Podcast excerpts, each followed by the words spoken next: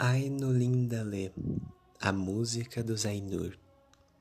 Havia Eru, o único, que em Arda é chamado de Ilúvatar.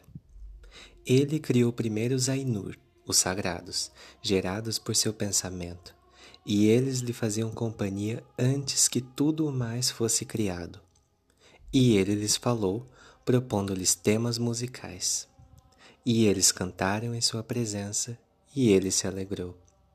Entretanto, durante muito tempo eles cantaram cada um sozinho ou apenas alguns juntos, enquanto os outros escutavam, pois cada um compreendia apenas aquela parte da mente de Ilúvatar, da qual havia brotado e evoluía devagar na compreensão de seus irmãos.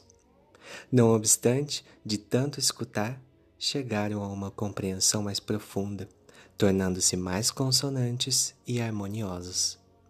E aconteceu de Ilúvatar reunir todos os Ainur e lhes indicar um tema poderoso, desdobrando diante de seus olhos imagens ainda mais grandiosas e esplêndidas do que havia revelado até então.